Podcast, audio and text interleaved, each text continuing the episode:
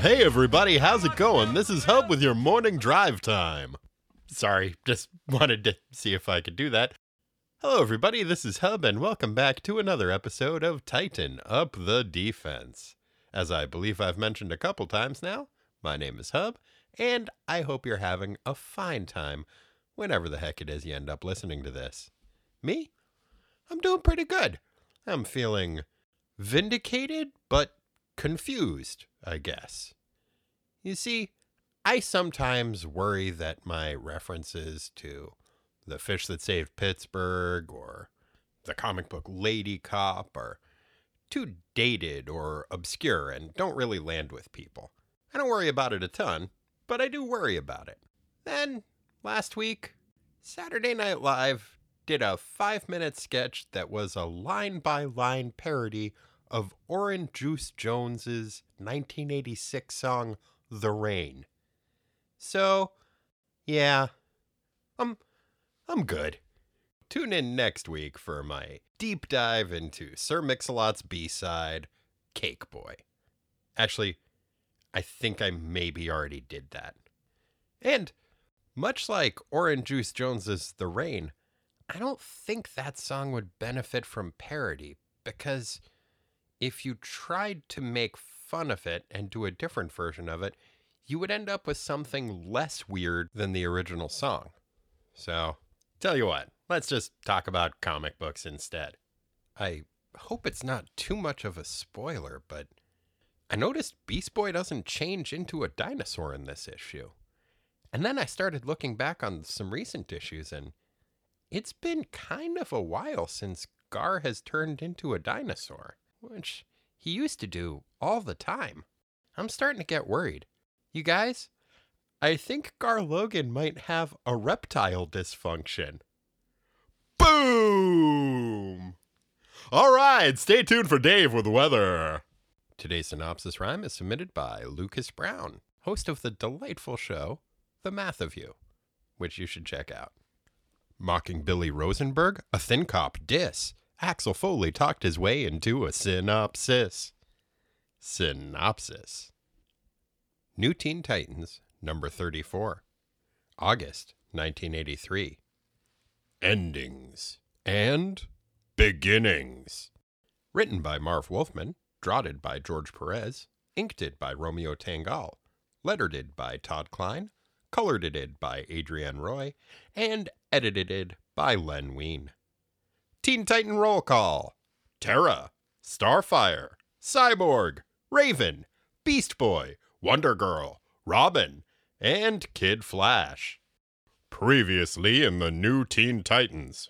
In one of their earliest adventures, our heroes ran afoul of a supervillainous assassin named Deathstroke the Terminator, who uses 90% of his brain, but only 50% of his eyeballs. The depth perception disadvantaged Doobatter took on a contract to terminate the Teen Titans, one which he has nearly fulfilled the terms of on several occasions. More recently, it's been a tumultuous time for our titular teens. The team's most recent recruit, a brash young earthbending orphan named Terra, has been acting like a jerk. The diminutive dirt distributor's distraught demeanor was due to the distrust of her new teammates who refused to accept her as a full member of the Titans and reveal their secret identities to her, which I guess means that the Titans have been trying to maintain their secret identities. Good to know. But the earth altering urchin wasn't alone in her angst. Cyborg just found out that his definitely not girlfriend, Sarah Sims, has a fiance named Mark, who wears a basketball jersey over his turtleneck and tucks both shirts into his slacks. Vic was upset both at Mark's fashion choices and the fact that Sarah had apparently been engaged for over a year and not informed him. Speaking of potential engagements, Wonder Girl's professorial romantic partner, divorcee dad Terry Long, proposed marriage to his teenage lover. The Amazonian adolescent responded with a resounding, Um, can I get back to you on that? Hooray! And while we're on the topic of indecisive teens, for the last 10 issues or so, Kid Flash has been going back and forth on whether or not he wants to quit the superhero business. The tentative teen super speed waffling was kicked into high gear when Raven, under the influence of the fear inducing supervillain phobia, unwittingly attacked the speedster. Due to the combination of the unintentional assault and her repeated refusals to date the vacillating vigilante, Wally decided that Raven was probably evil. What a dick! And since we're talking about dicks, Dick Grayson, aka Robin, has been acting particularly appropriately named as of late. The colorfully clad crime fighter has been rude and dismissive to his rad space princess girlfriend Starfire, and, like Wally, has been questioning whether he should quit the Titans. To make matters worse, the conflicted Crusader recently learned that his adopted dad Batman has been mentoring a new orphaned teen. Feeling jilted, the belligerent boy wonder sought solace in the crime fighting company of a different obsessed older man, world's worst district attorney Adrian Chase. The two crime hating cronies consummated their May December bromance by bursting through the window of mob boss Anthony Scarapelli's dining room window, Kool Aid Man style. Gad Zooks! Will Terra continue to be one of the few individuals in the DCU not privy to the Titans' inconsistently maintained civilian identities? Should Wally just go ahead and buy a saddle for that fence he's been riding for almost a year? And have we seen the last of Deathstroke, the superpowered assassin, as single minded as he is single eyed? Stay tuned to find out. Okay, so apparently not. Apparently not. And no, of course not. That's not how these previously on things work. Although maybe I should throw in a red herring in there sometime just to keep you guys guessing. Slade Wilson, aka Deathstroke the Terminator, see, what did I tell you? Is chilling in his lavishly appointed new penthouse apartment, bragging to his dapper assistant Wintergreen about how he is super good at business and stocks and assassinating and being classy. He brings up the fact that the one mission he hasn't succeeded at yet is murdering the Teen Titans, but he's going to get around to that pretty soon. Wintergreen asks if his employer wants to put on his fancy blue and orange costume, which is a fair question because the dude has been standing around in his underpants the whole time they've been talking. Slade agrees that, yeah, that's probably a pretty good idea. Then he looks at some old black and white photos of himself with a woman named Adeline and thinks out loud that she was neat. Wintergreen agrees.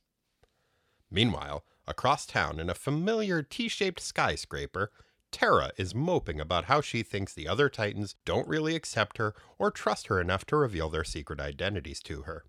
Okay, so on the one hand, I can kind of see where she's coming from. I mean, they seem to let pretty much everybody else know within the first few minutes of meeting them, so to be excluded from that not at all exclusive club has gotta kind of sting. But, on the other hand, if it bothers her that much, she could probably work out at least most of them on her own.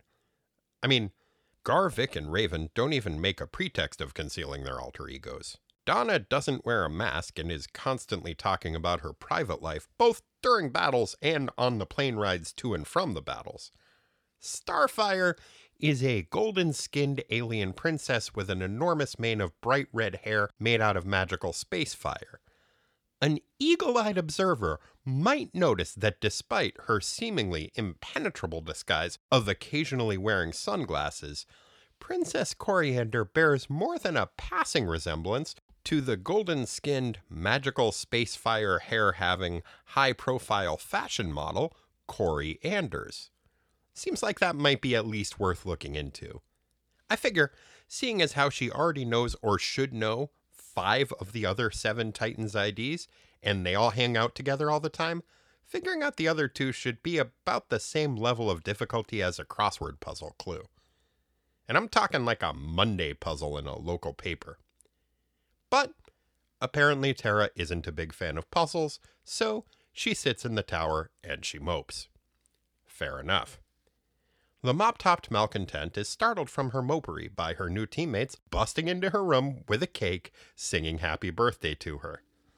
Hmm, let's see if my deductive reasoning powers are on par with Terra's. Certain clues would seem to indicate that it just might be Terra's birthday. Also, media darling and superstar jeans model Kory Anders is actually Spider Man. No? Oh well, I was half right. It's Terra's 16th birthday. Hooray! The geologically inclined adolescent blows out her candles and appears genuinely moved by the Titan's gesture. For about 15 seconds. Then she goes back to berating her baked good bearing buddies about not telling her all their secrets. Sheesh. I know what somebody needs for their birthday a new record. Because you sound like yours is broken, Terra. Sick burn. Did I just have a stroke? Because I smell toast. The birthday girl tries to play the orphan card on her teammates, but noted grief counseling phenom Donna Troy is on the case, and it's all, yeah, yeah, orphan, we get it. But that was like two months ago. Get over it. Between Donna's tough love and the fact that the eight members of the Titans have a whopping five living parents between them, and one of those five is a genocidal extra dimensional demon, Terra doesn't exactly get the sympathy she was hoping for. Tough room. Donna excuses herself from further therapeutic duty, telling the gang that she has a date with Terry and intends to finally give an answer to the permed professor's proffered proposal. On her way out of the tower, Wonder Girl bumps into Kid Flash, who has been brooding in the next room. Donna asks the sulking speedster why he didn't walk the few feet into the adjoining room to join the party and wish his young coworker a happy birthday. The rapid recluse has a ready answer. He didn't feel like it. Fair enough. The crime fighting curmudgeon continues that he has finally reached a decision. He's going to quit the Teen Titans. I kind of hate to say it, but hooray! I mean, I love the old Wally, but pretty much since the beginning of the new Teen Titans run, Wallace West has been a real prick. Meanwhile, on Long Island, Robin and World's Worst District Attorney Adrian Chase have just busted through Anthony Scarapelli's window and started punching and kicking the shit out of everyone they encounter. You know, like a district attorney does. Chase pulls a gun on Scarapelli, and the terrified homeowner pulls out a firearm of his own to defend himself against the unprovoked assault from the deranged civil servant who has invaded his property. Robin intervenes and throws a batarang, which effectively disarms both combatants. At which point, Chase reveals that he has a search warrant for unlicensed firearms, like the one the terrified criminal has just pointed at him. The mortified mafioso interjects that as a district attorney, Adrian Chase isn't authorized to make arrests. So, at least one of them knows what a district attorney's job is. Chase is like, Oh, yeah? Well, that's why I brought a masked teenage boy with me. He is legally deputized to, uh, do pretty much whatever, I guess. Everyone begrudgingly agrees that that is indeed the way the law works.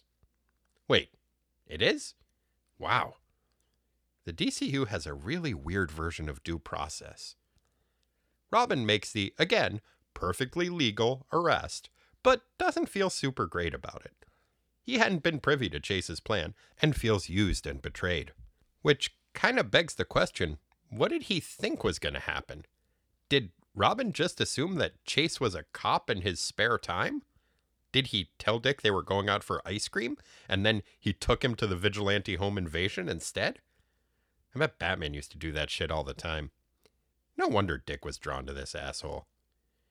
Speaking of dicks and assholes, sorry. Over on Wall Street, Deathstroke is about to set his latest evil scheme into motion. Just what nefarious deed is the complimentary color clad criminal contemplating? He is stalking a Wall Street stockbroker with apparently lethal intent. Oh, is that all? I mean, murder's bad and all, but eh, carry on. Across town at a surprisingly swanky city community college, Terry Long is dismissing his students at the end of his history class. A pretty young student named Sally starts hitting on the bearded professor and asking about private lessons. Gross. Also, probably the name of a Cinemax After Dark movie. To his credit, Terry appears to be declining the unsubtle overtures when they are interrupted by Donna's arrival. Professor Long notices immediately that the previously noncommittal native of Paradise Island is wearing the engagement ring he gave her. Donna confirms that she is accepting his marriage proposal, and the two go to Central Park to make out. Back at the Titan Tower, Terra delivers an ultimatum to the team. If they don't accept her as a full member and reveal all their secrets to her within a week, she is out of there.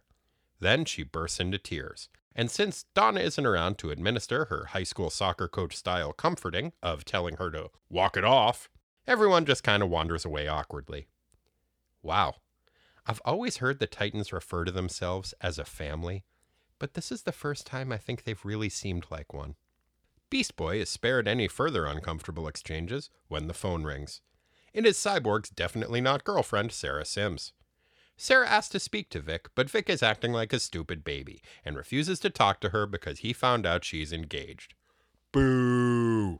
When Sarah hangs up, we learn that Mark, the dude who wore a basketball jersey over his turtleneck and tucked both shirts into his slacks, who introduced himself to Vic as Sarah's fiance a couple of issues ago, may be guilty of worse transgressions than his previously discussed fashion missteps.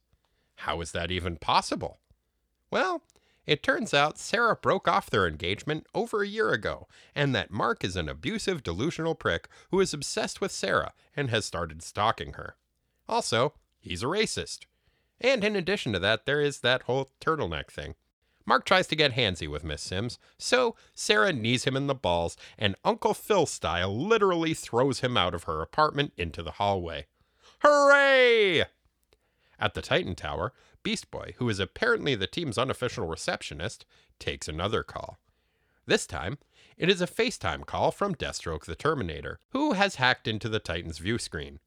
Slade informs the Emerald Adolescent that he has kidnapped the stockbroker he was following earlier, and unless the Titans give themselves up and allow themselves to be murdered, the world will find itself with one less Wall Street employee. I mean, again, eh. Beast Boy starts making some empty threats to the view screen, but then Terra does two things in a last ditch attempt to ingratiate herself to the Titans and finally earn their respect. First, she sucker punches Gar in the back of the head and knocks him out. Hooray! Then she hops onto one of those giant dirt frisbees she likes to fly around on and heads off to fight Deathstroke by herself. A few minutes later, the literally groundbreaking young hero, Kool Aid mans her way through the wall of the office where Slade Wilson is holding his hostage and starts earthbending up a storm. She and the assassin fight to a standstill for a few pages, but then the swashbuckling super assassin flings some sort of exploding projectile, and the terraforming team tumbles off of a building. Oops. Fortunately, just at that moment, the rest of the Titans show up, and Kid Flash makes one of those reverse tornado things to gently lower the plummeting birthday girl to the ground. The tide seems to be turning in our protagonist's favor when Deathstroke notices that Wally seems a little distracted and is kinda half assing it. The colorfully costumed hitman, who always uses at least 90% of his ass, snags the struggling speedster and informs the other teens that unless they give themselves up, their fleet footed friend has done his last implausible super speed related nonsense thing. Eh, he had a good run. Ooh, get it? Because he runs fast? That was actually unintentional. I was just trying to convey my indifference to the murder of a heroic fictional teenager. Man, when I put it like that, I don't come off looking great. Things seem pretty grim for the good guys, which, judging from my recent comments, I might not be one of, when Terra intervenes. She makes one of those giant dirt fists she does and uses it to grab the death dealing douche, freeing Kid Flash in the process. Hooray! Deathstroke is trapped, buried up to his neck in Dirt Fist. He says some uncharacteristically complimentary things about Terra's prowess, then makes a big explosion and escapes. Terra is upset that the supervillain escaped, but the rest of the team gathers around her and showers her with praise, instantly and unanimously declaring that she is now a full member of the team with all rights and privileges pertaining thereto. They announce their intention to tell the inquisitive earth moving urchin all of their secrets first thing tomorrow morning. With a tear in her eye, Terra slowly walks away, telling her teammates that she is overwhelmed and needs to be alone for a minute. Ah. Then we get an epilogue. Later that night, Terra returns to the dingy apartment where she was once held captive by terrorist kidnappers. Once there, she meets up with a shadowy stranger. A shadowy stranger who uses 90% of his stealthiness to arrive at the apartment undetected. That's right. Terra has been working as an undercover agent of Deathstroke the Terminator this entire time. And now, these unlikely partners have the Teen Titans right where they want them. Then we get another epilogue. At Adrian Chase's Manhattan apartment, Robin and the world's worst district attorney are having a spat. Robin feels that Chase has been acting like an obsessed maniac who has been taking the law into his own hands. Harsh words coming from a guy who worked with Batman for like the last 10 years. Chase tells the young crime fighter not to get his chainmail panties in a bunch, but Robin has had enough and storms out. Hooray! Adrian's wife Doris tells the terrible district attorney that she's worried about him, but he tells her to calm down. Everything's going to be just fine forever, and he's never going to let anything bad happen to them. Well, that doesn't sound ominous. Doris is soothed by Adrian's fate tempting words of comfort. She tells him that his Uncle Arthur sent their son a creepy clown statue, so she put it in the kid's room. Adrian's like, I don't have an Uncle Arthur. Then their apartment explodes into an enormous, horrifying ball of fiery death. Well, shit. Man, that issue ended on a couple of bummers. Let's all just take a minute and think back about that really funny joke I made at Beast Boy's expense about him having a reptile dysfunction because he couldn't turn into a dinosaur. a reptile dysfunction. And joining us once again is my good for many things brother, Corey. Corey, how are you doing? I'm well. How are you? I am also doing well. Now, Corey, you may be wondering, why have I pulled my hair back into a shitty ponytail for our recording today? I was. I wasn't going to say anything, but I'm curious to know why. Corey, Yep. I've been a villain this whole time. Oh, that explains it. Okay, okay. oh, disappointed. Oh, Eh, could be worse. I considered when I shaved this morning leaving myself a soul patch. well. So, like I'm saying, it could have been worse. it's always the case. Yeah, unless you actually have a soul patch and a shitty ponytail. Oof. Mm. Soul patch, I think, is pretty much just a Hitler mustache that's migrated slightly. Mm-hmm. So, what'd you think of the issue? As always, supremely executed, draughted beautifully. Nice to see the Terminator, sort of. Yeah. I thought it was okay. Were you surprised at the reveal that Terra has been working with Deathstroke this whole time? I really was surprised. I didn't see it coming. I mean, I knew it was coming. I was trying hard not to spoil it for you for the past several months. Wow, good job. Thank you. I talked about it some on Twitter, but I know you're not on Twitter. Yeah, I don't read tweets. That's a good call. Hmm. So you were surprised? What do you think of this development? I don't like it. It's Well- like a pie made out of steel, and I do not like it. Hmm. I can understand that. I think it has been pretty well done up until this point, and I think this issue specifically did a nice job of character development of the character that Terra is pretending to be. Like when she's sitting there being bummed out and shit about how the Titans won't accept her. This is the first time where I felt like that motivation felt earned. Mm-hmm. Like where it's just like, yeah, it does suck for her that like the other Titans won't tell her. Makes her feel like she isn't part of their community. And then when you get the flip at the end, I thought pretty good. Yeah, though some part of me wonders if we hadn't been exposed once again to the Donna Troy School of Grief Counseling. if maybe they could have turned her towards the good side. Because as part of this character development, she's like, you know, my parents were killed and I had to live with terrorists. And Donna's like, yeah, so what? pretty much. Although Donna does raise kind of a point where Terra is like, "It's you guys don't know what it's like. See, my parents were killed and I'm an orphan." It's like, "Yep, that's pretty much all of us except for Starfire who can never see her parents again and Wally who's quitting the team." I guess Raven's only half an orphan because her dad's not dead, but he's also not the best dad in the world in that he's a genocidal demon who lives inside her tummy. All fair points, yet. Yeah, the way that she phrases it is awkward. I feel like they probably went through a back and forth where it was truncated to save time in the comics, but it was you guys don't understand what it's like to have your parents be killed, and they're all like, "Uh, yeah, we do." And and she was like, "Um, and then I had to live with terrorists for a while." Starfire's like, "Yeah, and." And then Terra probably said, and at my birthday party just now, Beast Boy didn't turn into a chimpanzee and get in a clown suit and dance around. And then they're probably like, oh, honey, I'm so sorry. You're right. We haven't made you feel welcome. You've been through so much. That's true. That's true. Yeah, I did get the sense they were doing a round robin of what was me. Yeah. I actually really enjoyed that, but it was absolutely revisiting Donna Troy's School of Grief Counseling. And you see that the rest of the Titans have started attending her lessons. Mm-hmm.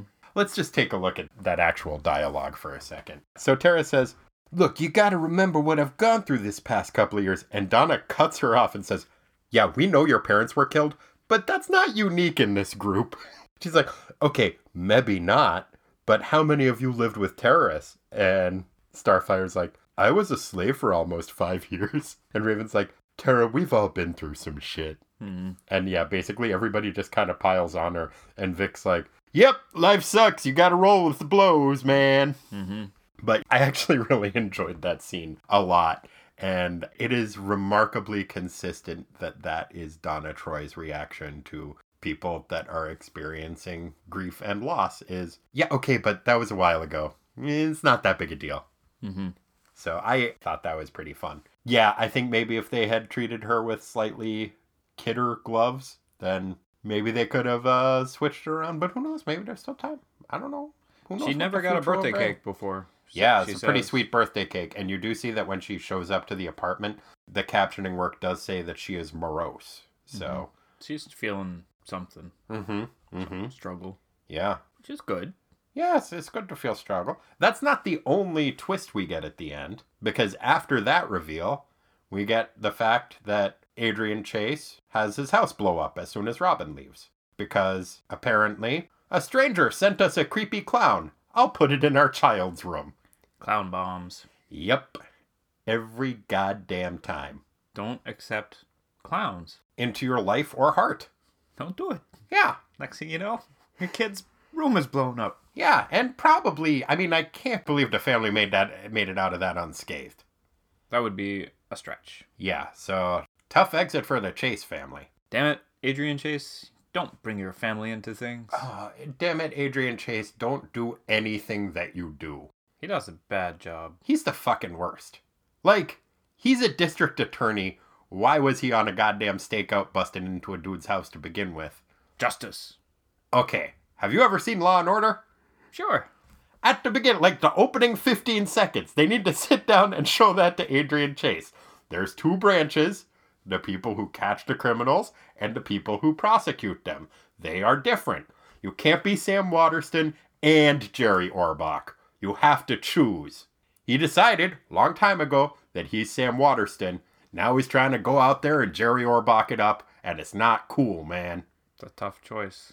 It is. Although, if he was illustrated as being Sam Waterston, I would be kind of into it. I'd be a little more forgiving. of Sam Waterston busted through a window. I love it.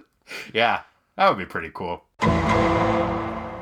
But he's not Sam Waterston, and he needs to learn to live with that. Not by a long shot. And he's definitely not Jerry Orbach. No way, man. So, fucking grow up, dude. Thumbs down. Yeah. The thought process that apparently is going on with that dude is okay, we busted this guy. We did everything by the book. And then he got off on a technicality. So, I'm going to arrest him again, but on a lesser charge, making way more mistakes and playing fast and loose with the law. No way he'll get off on a technicality this time. That's just dumb. Yeah. Dumb old Adrian Chase. Nope. I hate him. Not good. I'm sorry about his family. It's his fault. Yeah, I'm sorry about his family too. Yeah. Even though it's his fault. Yeah. Ah, poor nameless kid. Did the kid have a name? I don't remember. I don't remember the kid's name. I don't remember his wife's name. They did not get a lot of character development. Nope. Just a creepy clown. I don't think either of them was a creepy clown. No, no. Just the bomb. Yeah, from his uncle Arthur. Who Who he, he's like, exist. I don't have an uncle Arthur. Get down! Maybe you shouldn't have put a creepy clown that a stranger sent in our child's room. Smartest thing he said, if he said it. He probably said it with his eyes What in a the last few seconds before his fancy apartment blew up. bad job. Boo. Bad job all around. I'm sure it feels cool to dress up like a dock worker and Kool Aid Man your way through a window and start punching thugs. Look, we all like to do that. We were all young once. Mm-hmm. But when you're a district attorney, you have to act more like Sam Waterston. You have an obligation to the law, you would think. Mhm. You should. Mm-hmm. But man, he hates the law almost as much as he hates crime. He's a jerk. Yep. When he has to do a crime to stop a crime, Then you become a crime and all. that's right. Let's talk about Terra's birthday party. Okay. It's kind of a weird birthday party. It's a surprise. It was a surprise party. Everybody shows up. Everybody starts singing happy birthday to her, Mm-hmm. except Gar, who starts singing good evening, friends. Which I didn't quite get. What was that about? I don't know what the reference is. All I can figure is that while everyone else sang happy birthday, he sang a song by Johnnie Ray called Good Evening Friends, which uh, is an interesting choice. My other possible thought is that at the time, the song Happy Birthday was still copyrighted by Mildred and Patty Hill.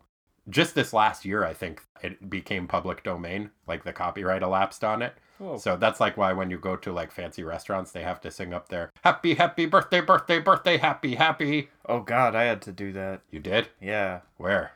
My first tables waiting job at the old spaghetti factory. Oh no. Happy birthday to you. Woo! Now, They put in a big woo. oh boy, that's terrible. I have some follow up questions. Okay. I'm not a great singer. Do you either. think that? Oh, Corey. I mean, you're no America's songbird, That's true. That is true.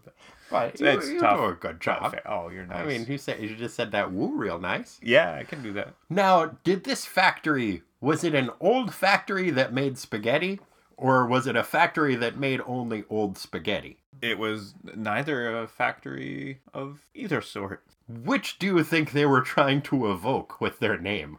The former, I think, like the idea of Like, like, it's, oh, it's this- an old factory. It's an old factory that got shut down years ago. And then we found it in an abandoned factory sale and just started making new spaghetti in it. It makes no damn sense either. The name It makes no sense. The dumbest, like, if you're trying to evoke, like, old worldy charm, maybe leave the word factory out of it. Yeah, it was a disappointing. Do you think they were trying to perhaps evoke the frivolity of a Play Doh fun factory? No, because it's made to be all fancy-ish inside. And there's even a room in the back called the Tiffany Room, What? where there's fancy. Did you have to give lap dances? Spaghetti lap dances? Oh, like the champagne. Like the champagne room. yeah. Well, there's no touching, so you it's can't touch the spaghetti. You can't touch the spaghetti. The spaghetti. spaghetti can t- only touch you. That's right. Yeah. So it's not. It wasn't that bad. Uh, that's good. Tips were okay. Uh, Oh my. But yeah, so I'm wondering if maybe they were trying to circumvent copyright infringement. If like, well, maybe okay, we already illustrated that everyone in the background is singing the actual lyrics to Happy Birthday. If we add Beast Boy singing a solo from a different song, can we circumvent the law that way? or at least introduce a plausible deniability. Oh man, Beast Boys playing Adrian Chase style fast and loose with copyright law. Oh shit. Yeah, so that was weird.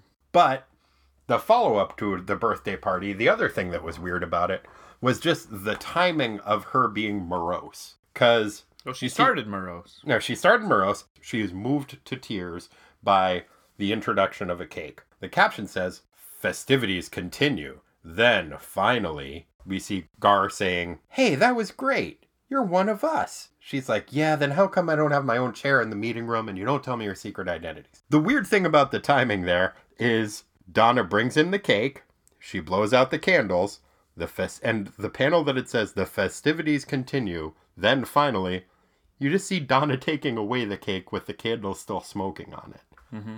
So either that just lasted seconds, or during the entire thing of the festivities, they just kept relighting and then blowing out more candles. I think canonically it has been established that the Titans are bad at parties. Mm-hmm. So I think this may just be like, well, we got as far as you blow out the candles, and that was moving, and then they just kept relighting and having her blow out the candles again, and maybe that's why she's fed up with them. Maybe so. There is a I, lot I of think smoke. you mean maybe so. Oh, that's true. While we're on this page, do you want to talk about the ad on the following page? Oh, for Predator high tech BMX accessories? So I had a Schwinn Predator. You when did? I was a kid. It was an awesome BMX bike. Oh man. But the thing I wanted to point out that I never noticed before was the resemblance between the Predator of the, the bicycle company and the monster from the Predator the, movie that come out like four years after this. Yeah, and I thought to myself, I wonder if some movie producer person. Cut out all of the scenes featuring BMX bikes in the movie Predator. I wondered the same thing. It could have been so cool. It could have been so rad. It was still pretty cool. it was a fun movie. Yeah. I think that was the first movie that even when I saw it, I was like, this is kind of bad and dumb, but I like it. Mm. And I watched it again recently and had a very similar reaction to it. Mm-hmm. Yeah, I think that may have been the first movie that I recognized as being kind of dumb, but enjoyed anyway. Mm-hmm, mm-hmm. Is that the one where, like, at the beginning, there's the scene where uh, Arnold Schwarzenegger and Carl Weathers are they clasp hands and That it's like definitely bicep. Predator, yes, like where they close-up. have their yes bicep buddies. Yeah, Like we can both flex pretty good. Let's remember be tough and then laugh, and we love each other. But then there's tension after that. yep. I remember as a kid seeing that and being like, "Oh, this is one. This is not good. this is silly." I like it. remember being very excited to see Jesse Ventura show up in that movie as a kid, and he gives his weird little speech about like this stuff will turn you into a sexual tyrannosaurus. Was he talking about his chewing tobacco? Uh, I think he had some kind of like gas station horny goat weed like drink that he had Oh, that he liked to use. oh, Yeah. He didn't get a ton of screen time in that, but like that always stood out to me. And also just the phrase sexual tyrannosaurus. Is that even a good thing? Tyrannosaurs are known for a lot of things, but their raw sexuality wasn't something that I had ever associated with that particular thunder lizard. gives you really tiny arms. Yep. I remember Jesse the Body Ventura's line from that movie, dug in like an Alabama tick, Hmm. talking about I don't know bullets that were stuck in a tree or something. Oh, I can't thought maybe that was what they were saying that like the whatever rebel group they were trying to oust was maybe that's it. I don't know. I remember though also as a kid thinking, "Whew, I don't want to go to Alabama. That sounds bad. yeah. Regular ticks are gross enough." I think I've thought that at many points throughout my life. No offense, Alabama. I have recently heard some good things about the city of Birmingham having like a big city feel, but small town like friendliness and sensibilities or something. Sounds pretty good, man. They should hire you Yeah. as a publicist. Yeah, man. Okay. Give me that job. I'll be dug in like an Alabama tick. oh, maybe using phrases like that would hurt my chances of being Maybe. hired. Oh well. Wally, Yeah. what a douchebag, man. People don't turn 16 every day. It was literally said to him that people don't turn 16 every day. Why don't you come join the party? He's like, I don't want to. Just... It's all the way in that other room. I'm just thinking about things. She's like, Oh, you're having trouble making up your mind. He's like, No, I made it up. You're totally right, but honestly, I was just so relieved that he finally made a goddamn decision. I mean, dude has a bad case of white picket ass from sitting on that goddamn fence for so long. so I'm like, hey, hey, good for you, Wally. You finally made a goddamn decision. So he's gonna leave the team. He doesn't want to be a superhero. Okay. I mean, he pretty much started leaning that direction like 16 issues ago or so.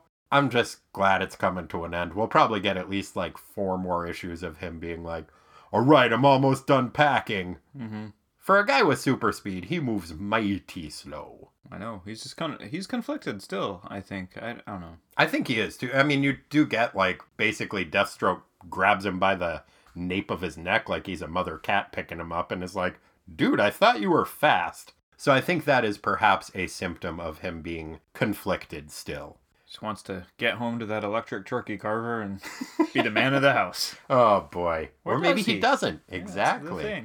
Yeah. A lot of responsibility. like if I do go back home, I think I am expected to kill my dad. Maybe he had just I seen mean, there Maximum Overdrive. there could be only the- one scared of the turkey carver. Those are pretty awesome. Have You ever used one? copy. Oh, I thought you meant VHS copies of Maximum Overdrive. Oh, those and I are was like, awesome yeah, those are pretty awesome. No, the the I've never actually used an electric turkey carver. they work pretty great. Yeah, Yeah, maybe I should get one. Let me start hunting up the Goodwills. sure. That's not a phrase. It's a movie. Hunting up the Goodwills is a movie. Oh wait, no, oh that's yeah. good. That's a that was a That was the original draft. that's that's the Netflix original knockoff. Kid's wicked good at math. Loves Yeah. turkey carvers. It's got by the people that made Transmorphers. Oh yeah. Yeah, this one has Robbie Williams instead of Robin Williams. let's uh let's talk about Vic's little story arc. He's still being a dick to Sarah. oh, and we find out it's totally without cause. I mean, it was without cause. It was without cause anyway, but also It's extra without cause. so he's upset that she never told him that she was engaged when they started hanging out and definitely not dating about a year ago. And now we find out that the reason she didn't tell him she was engaged is because she hasn't been engaged. She was proposed to and turned the dude down, at least probably in part because he likes to wear basketball jerseys over turtlenecks and having both shirts tucked into his pants. This is a bad look. It's the worst look ever. I can't, I'm fixated on his first appearance, and I think we should have known he was a bad guy then.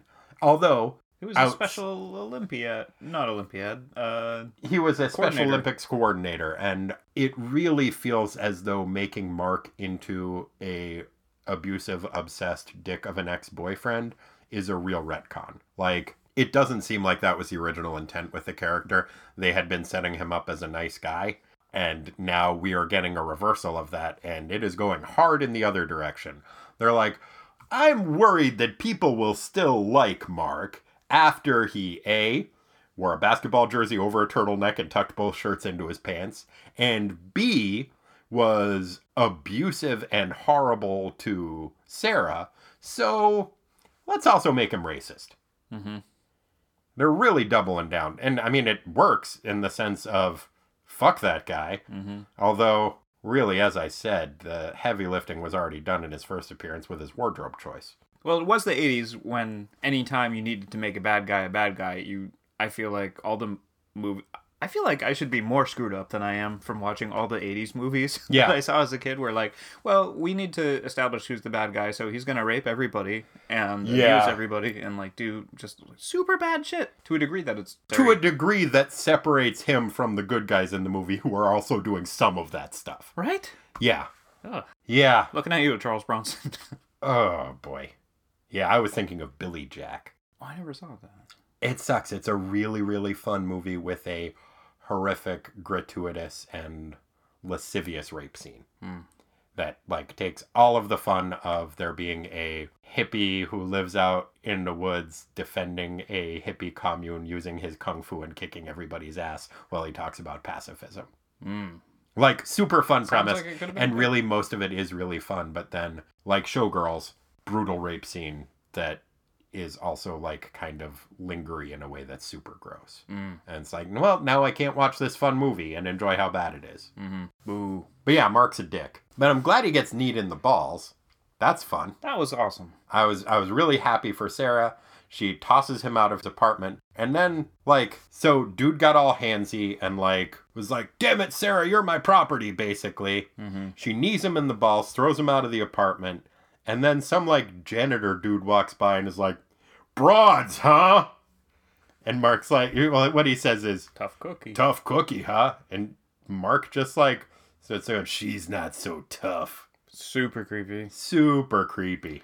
Which makes me think, God damn it, Vic, pick up the phone. regardless Vic pick up the phone. I was so frustrated with him in this. This is one of those storytelling tropes that always drives me crazy, which is all of this can be ironed out by a very brief conversation. And this is also something that Vic specifically has done before with Sarah, where he has issues and he wants to talk with her and then he avoids talking to her. It, it's really frustrating. Which has kind of been my MO over the years, but it's really annoying to read about other people doing it. Exactly. It's the narcissism of small differences.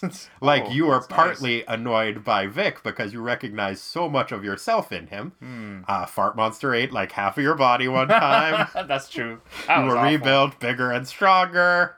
Yeah. Um, you're always saying there's no such thing as racism. I'm a good athlete you're a great athlete. and a computer person. you're always saying maybe. Yeah, a regular cyborg. Yeah. So when you see things in him that you recognize in yourself, you are more frustrated with him. Mm, Yeah. deep, man.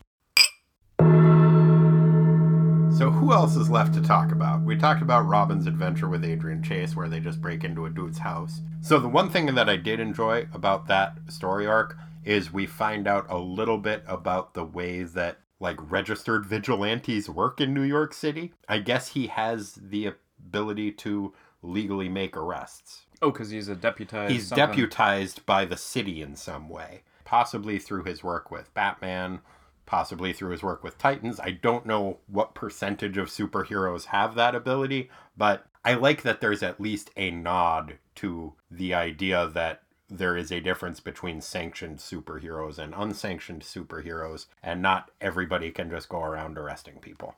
Mm-hmm. Which includes district attorneys. But other than that, there's not a ton of Robin development other than him finally getting fed up with Adrian Chase and saying, You're as bad as Batman. Which, that's harsh words. Mm-hmm.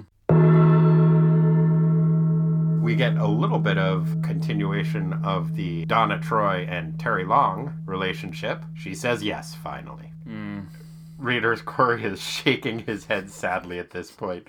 I am eavesdropping slightly. Is that what you had written down the word grumble about for your notes?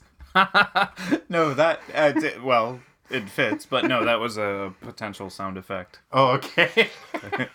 I thought you wrote down notes like, remember to grumble about this. Um, Yeah, so Donna decides that she will accept Terry Long's marriage proposal. She goes to tell him that at the fucking ritzy ass White House looking community college that he teaches at. Really nice community college. We each spent a little time in community college. Yeah. I gotta say, did not- County Community College was not that fancy. No, nor was the Lane County one in Eugene. I, I've spent time in both. You paid your dues. yeah, it's not like that. It's a good I mean- institution. don't get me wrong. Yeah, no, no, Not, it's I- not appointed fancy. Yeah, no, it wasn't so plush. Right. But um, good, good for the DC universe. I'm, I'm glad they have put the money into the infrastructure that community colleges can provide. Mm-hmm. Let's make it free. Yeah. too, while we're at it. All right. Good job, DCU. Yeah, way to go with your free, lavishly appointed community colleges. I like it. Well done. But what happens in that community college is Terry Long is teaching his class. He dismisses the class. A blonde teenager comes and is like, Hey, maybe you could teach me about Greek stuff. I mean, pretty much. yeah, that's true. And he's like, and then Donna shows up and she is wearing the wedding ring, which I guess she accepted previously, but was like, I will put this on when I make my decision. Mhm. And then they go and have a nice chat about how they're going to get married, but she wants some time to try to find her parents. And one of my favorite moments in the comic book happens, which is they are talking about how they want to spend the rest of their lives together. And you see an old couple walk by them looking on and holding hands. I don't know if you noticed that they were labeled Romeo and Aurora on their shirts. I had a question. That about is that. Romeo Tanghal and his wife Aurora. The inker, I'm sure, wrote that in. It's like, Mm-hmm. here's an older couple looking on in love. I'm going to write our names on them because I want us to grow old together. That is very sweet. It was very sweet. Unfortunately, Aurora Tanghal passed away in 2004 uh, at the age of 58. So they, Oh. they did not get to Hmm. grow as old together, but they were, were married and very much in love and had a number of children. And I thought that was very sweet. Mm. Made me very happy to see that. Indeed, that was nice. Yeah. So here's to you, Romeo and Aurora Tanghal. So that kind of wraps up the plot development of our heroes. The other character who we spend a little bit of time with is one of our major villains Deathstroke the Terminator, who uses 90% of his brain and 50% of his eyeballs. We learn a little bit more about him. What'd you think of Deathstroke? Oh, he's just a big jerk. He is a big jerk, but I mean, he likes to hang out in a Speedo and a robe. That's true. He likes to drink little glasses of, I don't know, sherry. Yeah, I think he may have just been having a cherry cordial. Hmm, I think that might have been a sherry glass. It's tough to tell. It's it's yeah, it's one of those fancy glasses that's like the beverage glass equivalent of like a shrimp fork. Where I'm like, I know that glass has a very specific purpose, Yep. but I forget what it is, and I would probably just do shots out of it. Yeah. Yeah, I think it's a, a sherry glass. I like that his butler slash finance guy is named Wintergreen. Wintergreen is rad. He seems And, pretty cool. Yeah, there's an ongoing Deathstroke the Terminator series right now that's really, really good. Really? That is, yeah, it's written by Christopher Priest, who's one of my favorite writers, and you should check it out. If you would like to borrow any of the issues, you can. I will. But there is a lot more character development of Wintergreen in that, and it definitely has him as being almost like an Alfred type character to Deathstroke's Batman, Mm. but also having them be more like comrades in arms and they they are friends instead of having like a father son almost relationship like Alfred does. But yeah, no man, I love Wintergreen. He's got a dapper little mustache. There is a scene where Deathstroke is talking about his plans for the day, and as he is talking about his plans, he is just wearing his robe unbuttoned with a speedo on under it. And Wintergreen walks in with a big box and says, "Well, then you'll probably be wanting your uniform, yes?" Mm-hmm. in my mind, Wintergreen is always walking around with a box full of pants and saying, like, and sir, you might want to put these on. No, making everyone uncomfortable. and by everyone, I mean me. Yeah, I feel like they are trying to go out of their way to establish Deathstroke as kind of the anti Batman in this. Uh, and they are doing an okay job of it. There is a scene where he talks about, like, I would never turn down a job anyway, although the $10,000 is nice. Uh, I mean, you never know when another Chagall will come on the market. It's like, yeah, I get it. You're classy. You like weird paintings of goat faces. I guess that's what they were saying. I was like, why did they feel the need to? That's all I can there? think is just like, he's a classy art guy. He likes classy art. Hmm. It's like, yeah, I guess Chagall's okay. Sure. I guess it's a sheep face, not a goat face. I- Sorry. I I, was know. I was thinking of Goat Face Killer. My favorite member of the Wu-Tang Clan. One thing I do like about Deathstroke, he's got white hair and he's not dyeing it. I think it's a good classy look for him. He's a real silver fox. Mhm. I like that in order to kind of accentuate that, he has opted for a white eye patch. Mhm. I think it's a cool look. Don't often see that. Yeah, striking. I think his goatee looks dumb. Yeah. He also self narrates a ton, and a lot of that time is spent on him talking about how good his reflexes are and how fast he is, and how nobody but him could do the things that he's doing. Yeah, and if many other bad guys did this, I would think like, oh, this is the perfect show and tell candidate. Like this is just goofy writing. Right. But no, I can see him actually. Yeah, I think he does. I am quite good. Yeah, it is descriptive rather than exposition. hmm It is character building, hmm but it is annoying. It is annoying as hell. I've stabbed this wall with my sword amazingly. Only somebody who uses 90% of their brain could have done this flip that I just did. Not bad, me. Mm-hmm. I've now used my amazing reflexes to do an amazing thing that's amazing. 10 points for Slytherin. Yeah. Indeed. I want to like Deathstroke the Terminator, and I think we're supposed to like him more, but I don't. Nope. Anything else you want to talk about before we get into the minutia? Just to highlight quickly the scene at the end where we have the reveal about Terra. She is drawn really creepily with him, like the shadows on her face and everything. She looks like a creepy monster. Really? Yep. Let me take a look. Was there a page particular you were thinking of? Yes, 21. I noted that panel as well. She looks different in that panel, and they pay more attention to the shading on her face, and I think they are trying to make her look older there. But yeah, you're right. It, it does look a little bit off. The following page And the is following page, creepy too, in a different way. yeah, there is some interesting body language going on between Deathstroke and Terra. Although I do like that she is somehow spinning around her domino mask on one finger. I don't hmm. know how she does that. My suspicion is that she left a little bit of sand and dirt caked on the outside of it so that she can actually use her powers to do that, because otherwise I don't think you can twirl a piece of fabric like that. Can be done. Yeah. So clever of her. Mhm. Well, Rick, would you like to sing us into the minutia? We got minutia. It's not the biggest part, it's just minutia. Like Corey eating farts, we got minutia. Time to sweat the small stuff. Thanks, Rick. So, Corey, what was your favorite sound effect in this issue? Despite my great distaste for Adrian Chase, one of my favorite sound effects is the sound that him pistol whipping a bad guy makes, which is kank. I liked that too.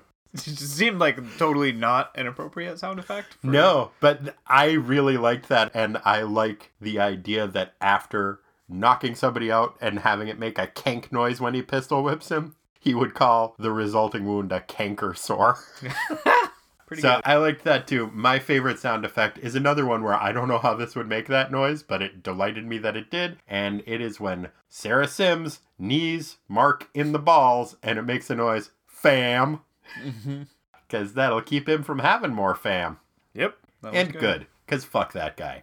So yeah, that was a combination of me liking what was happening in the panel, which is dude getting kneed in the balls, and Sarah Simms taking control of the situation. And also, that is a weird sound effect that that would make, and I kind of enjoy that because it made me think about the scene more, and I like thinking about the scene because fuck Mark. Agreed. Any other sound effect thoughts? Well, there was the aforementioned grumble. what was Grumble from? Grumble was from page 19. Oh, is that when Terra is making the ground move to make an Earth Fist to grab Deathstroke?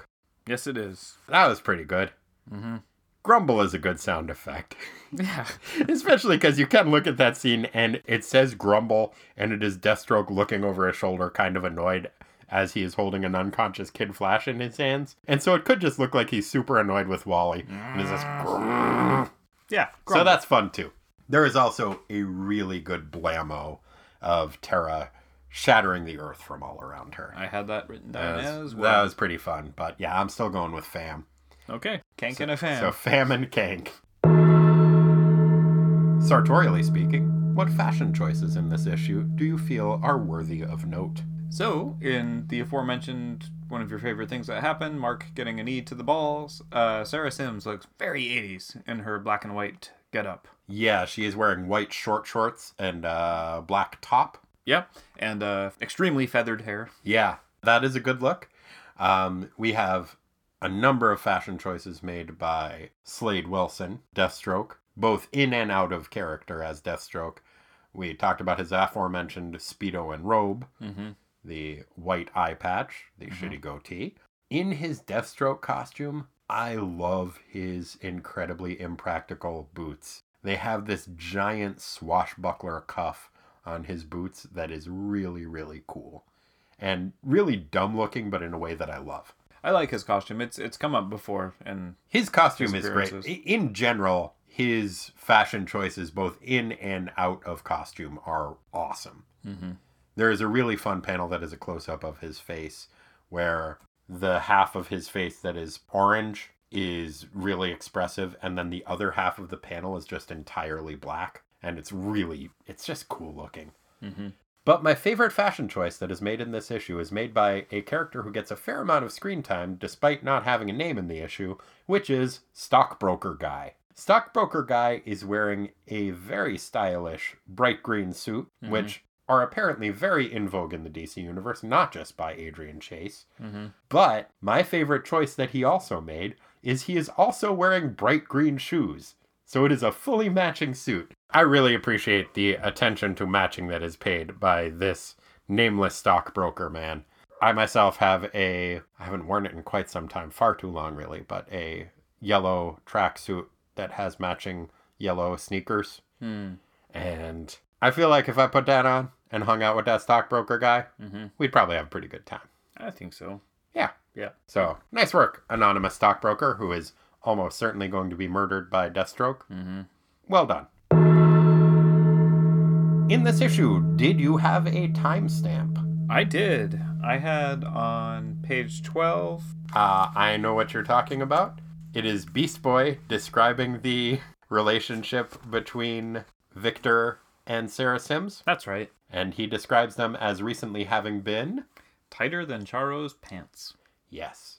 Well done. A out of date timestamp because I'm pretty sure I always associate Charo with the late 70s way more than Mhm. the 80s. I think by 83 she wasn't getting a lot of TV time. Mhm. But good call. Charo's rad. Mhm. Very talented musician. I wouldn't know. Well, now you do. Thank you. I had the same timestamp written down, although in a vaguer sense, the inclusion of a character who is a stockbroker seems very early 80s Very to me. 80s. I feel like you never hear about that as a thing that a person is anymore. And I feel like if you needed a profession for somebody in the 80s and you were writing something, stockbroker would have been like in the top four for like wealthy character. Mhm. He's a stockbroker. Mm-hmm. You ever see the movie Quicksilver? Kevin Bacon Bicycle Messenger movie? Yes. It's been a long time. He started off as a stockbroker, but then he became a bike messenger. And there's a scene where he does a bike dance that is very similar to the scene in. Breakin' 2? No, I wish. Ah, no. It's very similar to the scene in Footloose where he Oh. dances around the barn for no reason, but he bike dances around a warehouse for no reason. Oh, It's pretty great. okay. Yeah. Uh, Paul Rodriguez plays a hot dog vendor in it. Famed 80s comedian Paul Rodriguez. Good. To Very know. charming. Good to Also, know. early role by Laurence Fishburne. Plays a rival bike messenger who gets murdered because he was deliver he was using his bike messenger skills for evil Oh, to deliver drugs. 80s drugs were the worst. they were so bad. In the I 80s. know, man. It's hard to get your hands on them these days. Hmm. You gotta get some of those '80s drugs. Yeah. What would, what would be an '80s drug? Oh, I- just- no, just like Nancy Reagan's, like like marijuana. oh man, I would love to get my hands on some of Nancy Reagan's '80s drugs. Yeah, she had the good stuff. Yeah, 80s drugs are just cocaine mostly, aren't they? That was the big one. Yeah, don't do cocaine. If you do cocaine, don't, man. It's a good PSA. Thanks. It's expensive. And you'll annoy the shit out of me. hey, if you're on cocaine, here's a tip. People didn't necessarily not laugh at your joke because they didn't hear it.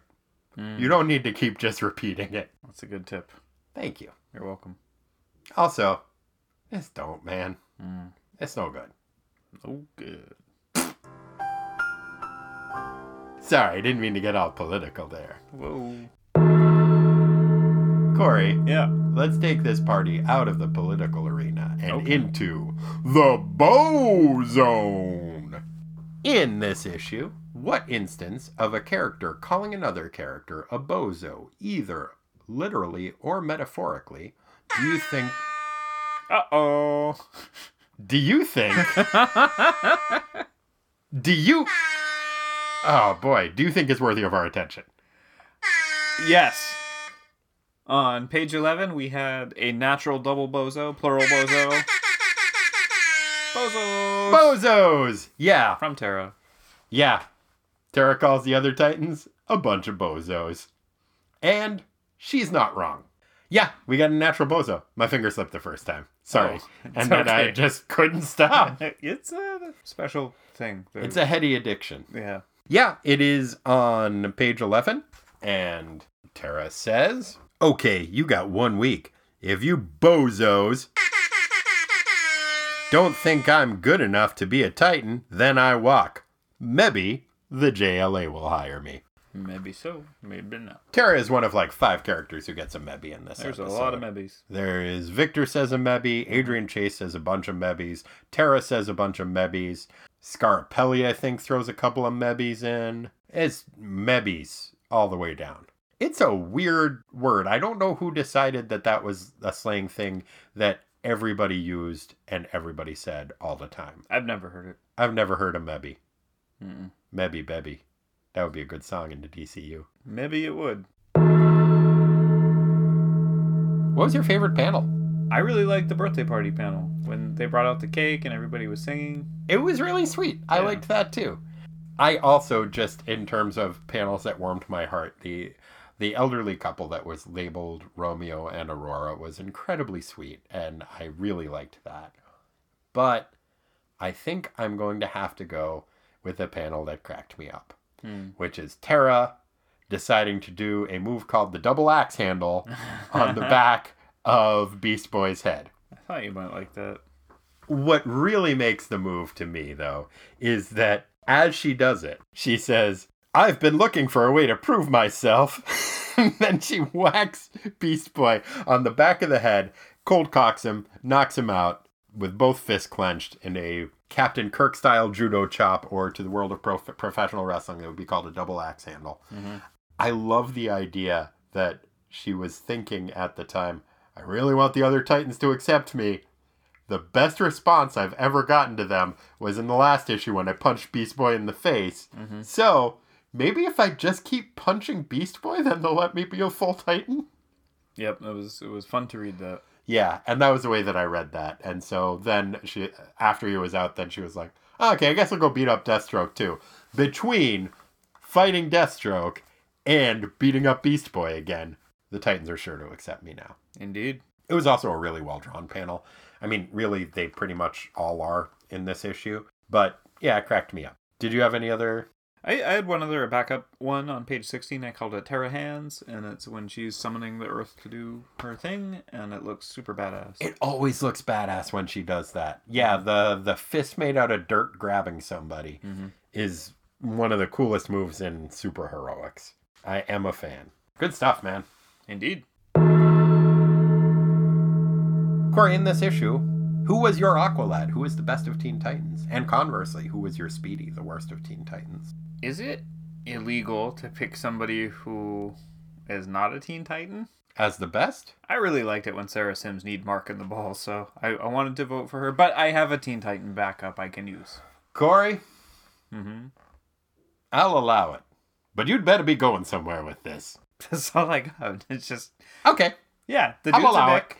Yeah, And- I, I get you. She beat him up and threw him out of her apartment, and it was badass. So good for her. Mine is also a little bit of a stretch. I went with Terra. What? How? She is a Teen Titan. She has officially been accepted into the group at this point, and she was the most effective. She was the Titan who acted the most effectively and furthered her goals the most and did what she was trying to do the best. I mean, what she was doing was gaining the trust and acceptance and in in service to betraying the Teen Titans, but she did a really good job. So, on the other side of the coin, depending on how you read these categories, the best of Teen Titans, the worst of Teen Titans, who hurt the Teen Titans the most in this issue, Ah. my nod goes to Terra. Okay, I think that is also a fair choice. She was effective, no doubt, but Mhm. in a bad way. And bad meaning bad. Not bad meaning good. No. That is. Yeah, I think that is also a fair choice. I had a couple. I had a tough time deciding between Robin for just granted, I know in 1983 Law and Order technically hadn't been out yet, but I feel like he has been around law enforcement enough to know that maybe me and this heavily armed district attorney breaking into a mobster's house is a little shady. Hmm. And I feel like he should have known that. And he does finally figure that out at the end of the issue. But come on, Robin. Don't be such a dummy. Day late, dollar Yep. short. The other one that I was considering was Cyborg for not picking up the goddamn phone, especially when you consider he's probably got a phone in his arm. It wouldn't be a big effort. No. So they both did a bad job. I'm going to go with Cyborg.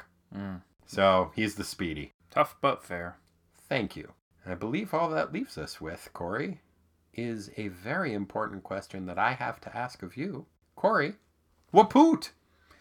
Ah, indeed. indeed. In the year of our Lord, 1983, Mhm. and the month of our Lord, August, Mhm.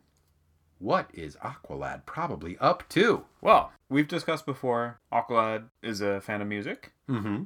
All sorts. Sure. Likes the rock music. Likes the boogie. Got into a little little bit of the harder stuff, the heavier stuff Mm-hmm. uh, in the 80s. So actually, he and, and Tula, Oh, Aqua Girl. Aqua Girl, had put on their civilian duds, as it were, and, and decided to have a night out on the town. So they went out to snuck in somehow. Fake IDs. Not really sure. Doesn't seem very lawful. But they got into CBGBs to see the Ramones. Nice. And so he had he had met through some other crime caper that we can't get into now because we don't have the time. Joey oh, Ramone. yeah. Oh, really? Yeah, strange, small world. Anyway, so Yeah. they met. They had a good time. They were partying after Crime the show. Crime fighting makes odd bedfellows. Indeed. I've always said that. Yeah, yeah. So after the show, late night, you know, they're they're just good kids. Like Yeah. they're they're drinking water. The Ramones are hy- just good kids? No, Okay. no, no, no. Aqualad and Tula. Oh, um, right. Drinking water Once an hour. Once Got an it. hour. You know, staying hydrated, staying away from the booze. Mm-hmm. and they decide to to walk Joey back to his apartment. And there was a guy, Seth Macklin goes by the name of, which we know from his police records later on, Oh. was just like harassing Tula. That's not cool. Not cool at all. And Aqualad with the sea strength and legs was about to do something about it, but Joey Ramone had a, had some the old uh, Dutch courage Oh, boy. and decided to try and stop Seth himself. Oh, no. And uh, this resulted in a fight that went on until about three, four o'clock in the morning in front of his apartment, and it did not go well for him. He got his ass handed to him, which actually culminated with him getting kicked in the head, Oh, no. which required brain surgery. Aqualad, of course, as soon as it started to go south, tried to jump in, wasn't quite fast enough, took care of Seth. all that you don't read in the police reports. But anyway, where we find ourselves in August of 1983 is a very nervous Aqualad waiting outside of the ER in the waiting room along with Tula for his buddy Joey Ramone to get out of surgery Oh, for boy. a fight that he didn't break up early enough. Poor fella. I know, it was rough. Yeah. Wow. He had an interesting month that month. Hmm. Aqualad's month started off with him chatting with his buddy Wong. Did you screw up again? No, no, I didn't screw up this time. honest, honest. But during his conversations with Wong in previous months, when I did screw up, Aqualad learned that Canada is a terrifying, lawless land. because in the Marvel Universe, Canada is rough company, dude. Oh, weird shit does happen. Yeah, man, you got your Wendigos running around all over the goddamn place. Future it gets nuked to hell, but you get they have a weird dark shadow government, which is where where Wolverine and Deadpool end up getting formed by Department X mm-hmm. or Department H, I forget which. Mm. Different letters. Mm-hmm. But yeah, so Aqualad's like, I better head up to Canada myself and see if things are really that bad. But being a clever Aqualad, he didn't go without backup. He brought his good friend, Beaky. Oh, good. So, Aqualad and Beaky get up to Canada and find that in their universe, much as in ours, Canada's pretty chill. So they had a pretty good time. They decided to take in a baseball game. Oh no. I know where this is going. So they decide to attend a game between the Toronto Blue Jays, because, you know, Beaky likes a bird themed team, Sure. and the New York Yankees. Boo. well, during the fifth inning of that game, Dave Winfield's out, warming up, playing some catch with one of his uh, Yankee buddies, and Beaky was like, I want to get a better view of this game. And so he calls to one of his seagull buddies to come up and uh, give him the scoop on whether it's safe if they slide down to some lower seats that uh, some maybe some season ticket holders didn't show up to. It's a good way to get better seats at a ball game. I've done that a few times. Good to know. But unfortunately, when Beaky called that seagull forward, the seagull ended up getting in the path of Dave Winfield's ball. Oh no, not again. And that bird did not make it out okay. Oh. Unlike the Randy Johnson incident, though, charges were filed. Aqualad was like, Oh, hell no. I was told that Canada was a fucked up place, but I didn't believe it. I'm calling the cops. And the police were called. They ended up arresting Dave Winfield for animal abuse uh, because they did not believe that it was an accident. They thought that he had intentionally harmed that seagull and killed it. And, I mean, he was a Yankee. so there's a pretty good It's chance. possible he. Yeah. So the charges were eventually dropped, but Dave Winfield was arrested. And that, in August of 1983, is what Aqualad was probably up to. Oh, bad call, buddy. Thanks for joining us, listeners. Birds and balls don't mix. exactly. If you if there is one takeaway from this show that you have learned is that if you are a bird, Don't go to stay the ball out game. of ballparks. Don't do it. It's there's better ways to win. I know you think there's hot dogs, there's popcorn, there's peanuts, maybe some cracker jacks. But you know what else there is? Hot steaming death. The risk is too high. Birds. Not worth it, birds. Stay out of ballparks. too high. Yeah, makes me want to go to a ball game because I'm scared of birds. Maybe they'll steer clear. yeah. Then. Anyway, thank you so much for joining us, dear listeners. This was a lot of fun. Corey, we have a couple of big drunken episodes coming up ahead of us. Oh shit. Next week, we will be reading Giant Size Defenders number two. I will endeavor to find the correct number of Manhattans for a giant size issue of a comic book. Four is four is maybe too many. too many. Three was also a lot. Still too much. two seems like it won't be enough. Maybe two regular sized ones and a wee one. So maybe we'll try two and a half. Yeah. Isn't that a movie? Two and a half? Yeah, two and a half. Manhattans. Two and a half Manhattans, and one of them is a cop. I think that was the name of the movie. Okay. The other one is Burt Reynolds, and then the third's just a regular Manhattan. Okay. I like it. Yeah. We'll name them after that. Okay. Or three Manhattans and a baby Manhattan. That's still too many. oh God, but I want one of them to be a Steve Guttenberg. can't really make a Virgin Manhattan. No. Well, uh, It's not possible. that would just be vermouth. And that still has booze. So this is not possible. Huh? I guess a Virgin Manhattan would just be a uh, Amaretto cherry. You're the barman, not me. Yeah, that's what I just said, though. Okay. I, I mean, but That's I guess bitters, just cherry and a bitters. Yeah. All right. Here's your I shot. really want. I'll I'll try making them smaller, but I really want it to be the three Manhattans and a baby. Okay. So yeah, we'll try a. Uh, we'll have a Ted Danson, a Steve Guttenberg, and a Tom Selleck. God help us. Uh, and then the following week, we are going to delve into New Teen Titans Annual Number Two. Another big one. Another big one, and one that I think will require some beverage accompaniment. But I hope you will join us for those.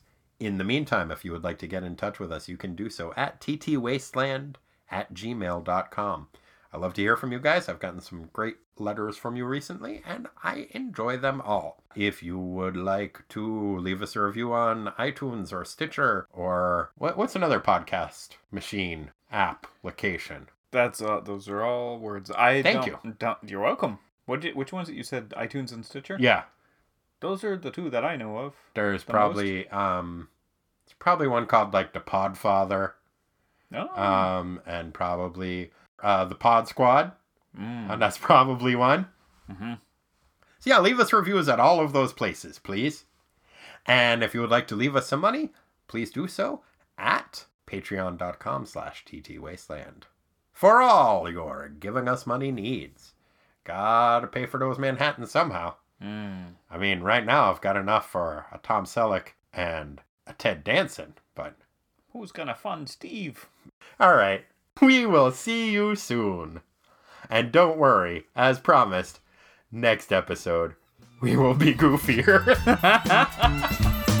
Thanks, guys.